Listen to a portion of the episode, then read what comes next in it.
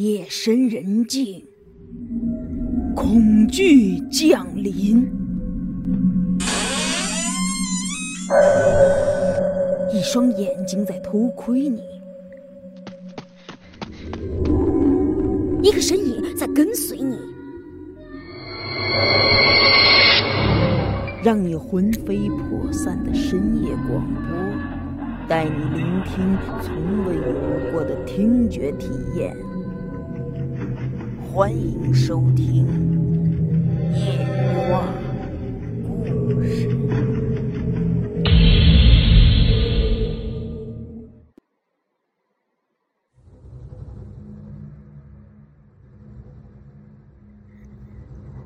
我高祖父听到蔡小姐这么一问，顿时就愣了一下。他没想到这位漂亮的富家千金小姐会跟他说话，这感觉就真像是祖坟上冒了青烟差不多。我祖父傻傻的一笑：“啊，呃，这个，我我也说说不出来。我即便说出来。”恐怕你也听不懂，我师傅可有学问，呃，给这个方法取个特别好听的名字。什么名字？蔡清君又问了一句。可能这个时候的蔡小姐觉得我高祖父傻不拉几的，挺好玩的吧？我高祖父呢，并没觉得什么，依旧是瞎傻傻的笑着，呃。这个名字叫李代桃僵。我高祖父话音刚落，蔡清君扑哧一声就笑了，这让蔡府上下在场的人都感到很意外，因为这个蔡清君自从四年前大病一场之后，四年来就从没笑过。随后，蔡清君对我高祖父说。这名字只怕不是你师傅取的，这是三十六计中的第十一计，敌战计中的第五计。李代桃僵，势必有损，损阴以益阳。我高祖父听蔡清君说出这些文绉绉的话，不但没听明白，还有点傻眼了，嘴里头自言自语的说：“，我。”就知道三十六计怎么回事，怎么还有李代桃僵啊？我高祖父这话一出口，虽然不是个笑话，但是这个时候从他嘴里说出来，连旁边的丫鬟都乐了，同时导致大厅里的一半的人都忍俊不禁的。这时候，这王守道脸上可就挂不住了，咳咳干咳了两声。他觉得徒弟丢人，师傅当然跟着也没面子。我高祖父呢，赶忙回过神来，就对着蔡青云说道：“蔡小姐，呃，把手伸出来吧，我保证一点都不疼。”蔡清君点了点头，很顺从的就把右手伸了出来。我高祖父赶忙把手里的砚台交给旁边的一个丫鬟。自己呢，就伸手捏住了蔡清君的小拇指，示意丫鬟把砚台托在手指的下面，然后用银针在蔡清君的指头肚上轻轻扎了一下。这一下子，殷红的血缓缓地涌了出来。我高祖父呢，又顺势轻轻挤压了几下，几滴比花儿还鲜艳的鲜血就滴进了盛着少量墨汁的砚台里。我高祖父呢，随后就放开了蔡清君的手指，冲他点了下头，转身接过丫鬟手里的砚台，返回了王守道的身边。王守道没好气儿的看了我高祖父一眼，用另一支崭新的毛笔把这鲜血和墨汁搅匀，然后呢，再将毛笔蘸满了墨汁，在女纸人的胸口写上了“蔡清君”三个字。等墨迹干了之后，又给这纸儿穿上了大红嫁衣，让两个丫鬟左右搀扶着，脸朝外就站在大门口。之后，王守道又让蔡清君坐在大厅中央，吩咐我高祖父呢，带着那五个童子，呈六角形，背对着蔡清军，站在离他三尺开外的地方。接下来，王守道让所有女眷离开了大厅，回避一下，然后双眼不错神的就看着蔡清军那张脸。这个时候，大厅里头静了下来，静的是真落可闻。除了我高祖父和那五个童子背对着蔡清军之外，其他的人都像王守道这样看着蔡清军，跟相面一样。这搞得蔡清军呢挺不好意思的。约莫过了能有一袋烟的功夫吧。这诡异的事情就发生了。你就见蔡清军那原本阴暗苍白的脸上，渐渐哎有了点红晕，整个人的气色肉眼可见，就这么一点点的好了起来。这眉目间看上去就不再像之前那么萎靡困顿了。就在这个时候。大厅里的人全都交头接耳的小声议论了起来，这显得挺惊讶，就连看向王守道和我高祖父的眼神儿都变了，特别是那蔡文业的二儿子，一扫之前那种兴师问罪的架势，阴沉的脸色缓和了好多。王守道在这个时候点了点，自言自语的说。差不多了，蔡清君啊，他属于护花鬼缠身，你用现在的话来说，就是被滋扰了。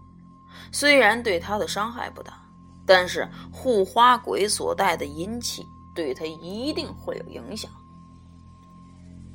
蔡清君就是四年前那场大病，让他猝不及防的被这阴气所侵扰了。我估计啊，大夫给他看过病之后，一定是在药方里头添加了补阳气的药物。你比如说人参啊、茯苓啊。但是凡人身边常有怪事发生的人，你比如说夜里看见不干净的东西，出门遇到什么鬼打墙之类的，你服用这些药物就可以增加自身的阳气。不敢说让你完全看不到这些东西。但是至少可以减少看到的几率。王守道这个时候就让六个贴了六甲阳神符的童子就站在蔡清军的身边，正在为他给增加阳气。你想，这蔡清军的身边阳气瞬间大增，这护花鬼当然受不了了，就会远远的躲开。这王守道呢，之所以让大厅里所有的女眷回避，那就是因为女人身上本来就带着阴气，你要是留在大厅里头，就会抵消六甲童子一部分的阳气，这就导致六甲童子的阳气不能发挥出最大的效果。见到蔡清君气色好转，王守道赶紧就吩咐管家。把之前准备的那块五尺长、三尺宽的青布拿过来，其他童子呢站在原位不动，让我高祖父用青布把蔡小姐从头到脚裹起来，一个头发丝儿啊都不能露在外面。这个青布裹身怎么说呢？用现在的说法，就是一种隐匿气息的手段，没有特定的名称。咱们现在就叫它逆身术。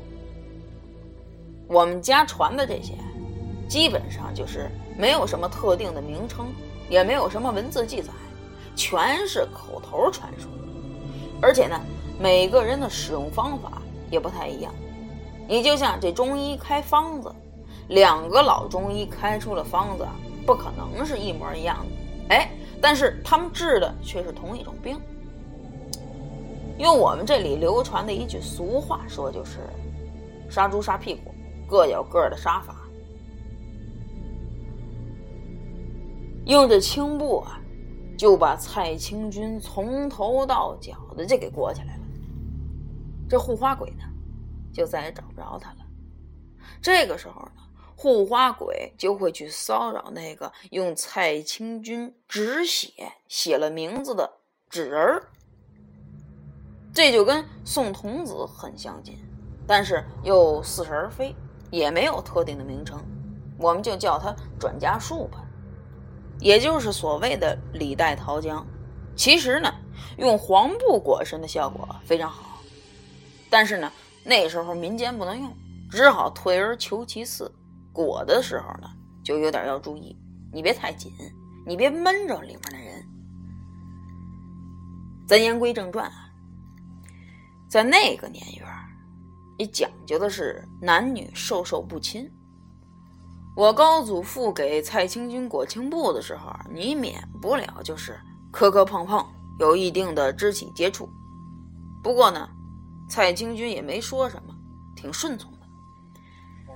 这个时候啊，他家里的人也只能在一旁眼睁睁的看着。你当事人都不说什么，他们就更不说什么。你毕竟王守道和我高祖父这么做是在帮他们。裹好了青布之后呢，蔡清君几乎站在那儿不能动了。你说一句大不敬的话，那就像是个木乃伊一样。王守道这个时候征求了一下蔡文业的意见，就想让我高祖父啊把蔡清君抱回闺房，被青布裹着站在那儿，挺辛苦。你不如放在闺房的床上，而且床边还得有我高祖父守着。蔡文业这么一听，脸上显得挺为难的。王守道见状，又说了个折中的办法，就是把蔡清君闺房的窗户和门用这积雪条封住，让我高祖父守在门外。但是这个办法有一点不好。你假如啊，这个蔡清君在房间里觉得不舒服，你比如说被青布闷着了，那就没人知道了，搞不好还会出现什么意料不到的状况。刚才我所说的那个积雪条啊，就是浸满了公鸡血的白布条，积雪里头也可以加上朱砂、芥末，主要就是辟邪用的。蔡文业听了。犹豫了，最后呢，他让王守道稍等，他自己个儿把这俩儿子叫到一边商量了起来。最后，父子三个也商量出个折中的办法，那就是由蔡文业这两个儿子陪我高祖父一起守在蔡清君的闺房里。王守道一听，这也行，也就答应了。我高祖父呢？就抱着这个蔡蔡清君走了以后啊，王守道拿出之前准备好的二尺长的红头绳，其实就是一根红线。他呢走在前面，让两个丫鬟搀着纸人跟在后头，其他人就不用跟来了。这时候，那两个丫鬟有点害怕了。王守道又忽悠了他们一通，而蔡文业呢？亲口答应，等这件事儿过去之后，不但把这两个丫鬟的卖身契还给他们，还每个人给他们一百两纹银。想回家的呢，可以回家；想留的下，想留下的也可以留下。留下的人呢，如果有了意中人想出嫁，还给置办嫁妆。过去啊，这些丫鬟都是从穷人家买来的，身份都非常低贱。你要是遇上不怎么把他们当人的主子，那一辈子就得为卑为奴。蔡文业能这么做，在当时来说已经挺稀罕的了。这两个丫鬟一听，立刻是喜上眉梢啊！在巨大诱惑力的驱使下，他们忘记了害怕，搀着这个纸人儿，紧紧地跟在王守道后边。很快。王守道领着他们就来到了蔡府门前的那个十字路口。这时候呢，时间已经晚了，大概已经晚了一两个点钟了。街上早就没人了，除了从远处啊偶尔传来几声狗叫以外，这四下里头都静悄悄的。那口上好的大棺材还在十字路口放着，旁边的马车上呢，还挑着两盏大红灯笼，灯笼里的火苗突突的跳着。远远看上去啊，这四周一片暗红，光线照在黑漆漆的棺材上，反射出一层清冷的幽光。这大半夜的，看上去特别的瘆人。王守道带着两个丫鬟就来到棺材跟前以后啊，让这俩丫鬟把这个纸人放到棺材里。这时候呢，棺材里的尸体已经被我高祖父他们穿上新郎衣了，戴上那什么新郎官的帽子，最主要的是把脸上蒙了一块红布。两个丫鬟这时候看到棺材里的新郎官，也没有什么感觉。当然，他们看不到男尸的本来面目，所以也就不那么害怕。等把这纸人放到棺材里以后啊，王守道就吩咐这俩丫鬟回去找蔡家蔡章，让那几个杠子工啊过来把这棺材盖盖上，然后抬到城北挖好的墓坑里头埋了。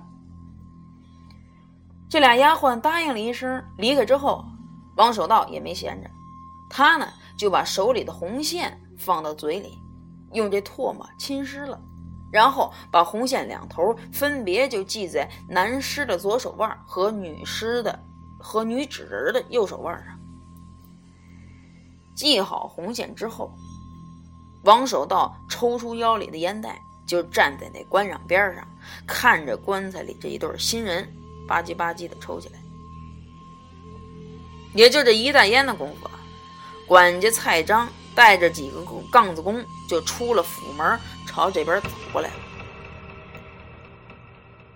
王守道见了，远远的就朝他们摆了摆手，示意他们赶快停下。这几个人呢，赶紧就停在原地了。然后王守道就把注意力集中在棺材里的这对新人身上，眼睛不错神的盯着他。过了好一会儿。你就见这棺材里那男尸的脸上啊，那块红布突然“噗”的就抖了一下，就像那尸体啊喘了一下气儿，把这红布吹了一下。王守道见状，就朝远处管家他们几个招了招手，这几个杠子工呢过来就把棺材盖盖上了，让管家蔡章坐在马车上给他们带路。抬着这棺材就朝城北墓坑走去。至此，这李代桃僵和结阴婚就算圆满完成了。至于这尸体脸上那块红布为什么会抖，用我奶奶的话说，这鬼呀，之所以留在阴阳间，是因为他在阳间心愿未了，死了那时候呢。这腔子里头憋了一口活气，王守道用纸人代替蔡清君和他成了亲，他也算是了了心愿。这腔子里那口活气呢，自然而然的就吐出来了。跟我推断啊，这个男的很可能是被女方的家里人打死的，所以才会积下怨气。虽然这死人的事儿。了却了，但是这活人的事儿还没完。王守道一边抽着旱烟，一边就朝蔡府走过去了。他心里想着，怎么也得给自己这徒弟讨上个漂亮的媳妇儿啊。当王守道回到蔡府以后啊，赶忙就让蔡文业吩咐丫鬟到蔡小姐房间。房间和我高祖父说一声，告诉他呢，把蔡清君身上这青布给撤了。随后啊，王守道就对蔡文业说：“都不能先让大厅里的人全别全部回避一下，这有事儿要跟他说。”蔡文业这个时候已经把王守道是当成神明了，赶紧就吩咐其他的人离开。等大厅里只剩下蔡文业跟王守道之后啊，王守道郑重其事的对蔡文业说：“令千金现在没事儿了，只不过必须马上成亲。那个护花鬼三五个月之内就会发现这个纸人不是蔡小姐，到时候啊，还会来你家闹的。”蔡文业一听，这脸色立刻就变得很难看。他显然是又惊怕又为难。你现在蔡清君的状况，你想嫁出去很难，而且还要马上成亲。你蔡文业上哪儿找这么现成的女婿去？这个时候，王守道两眼皎洁的观察着蔡文业，见蔡文业为难，不紧不慢的就说。你要是没有什么合适的人选，老夫倒是有一个。蔡文业一听，就像抓住一根救命稻草一样，赶紧就抱拳对着王守道说：“王老先生，您要是能给小女找到婆家，蔡某感激不尽，感激不尽呐。”王守道呵呵一笑。不用感谢，只要你同意，令千金明天就能成亲。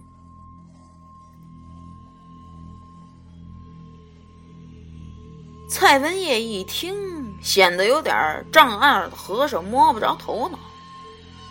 王守道接着说：“我徒弟刘毅今年三十八岁。”年轻的时候一直跟着我学艺，把成亲的事儿给耽误了。他现在虽然年龄大了点儿，但是他可是最合适的人选啊！王守道这话一出口，蔡文业更为难了。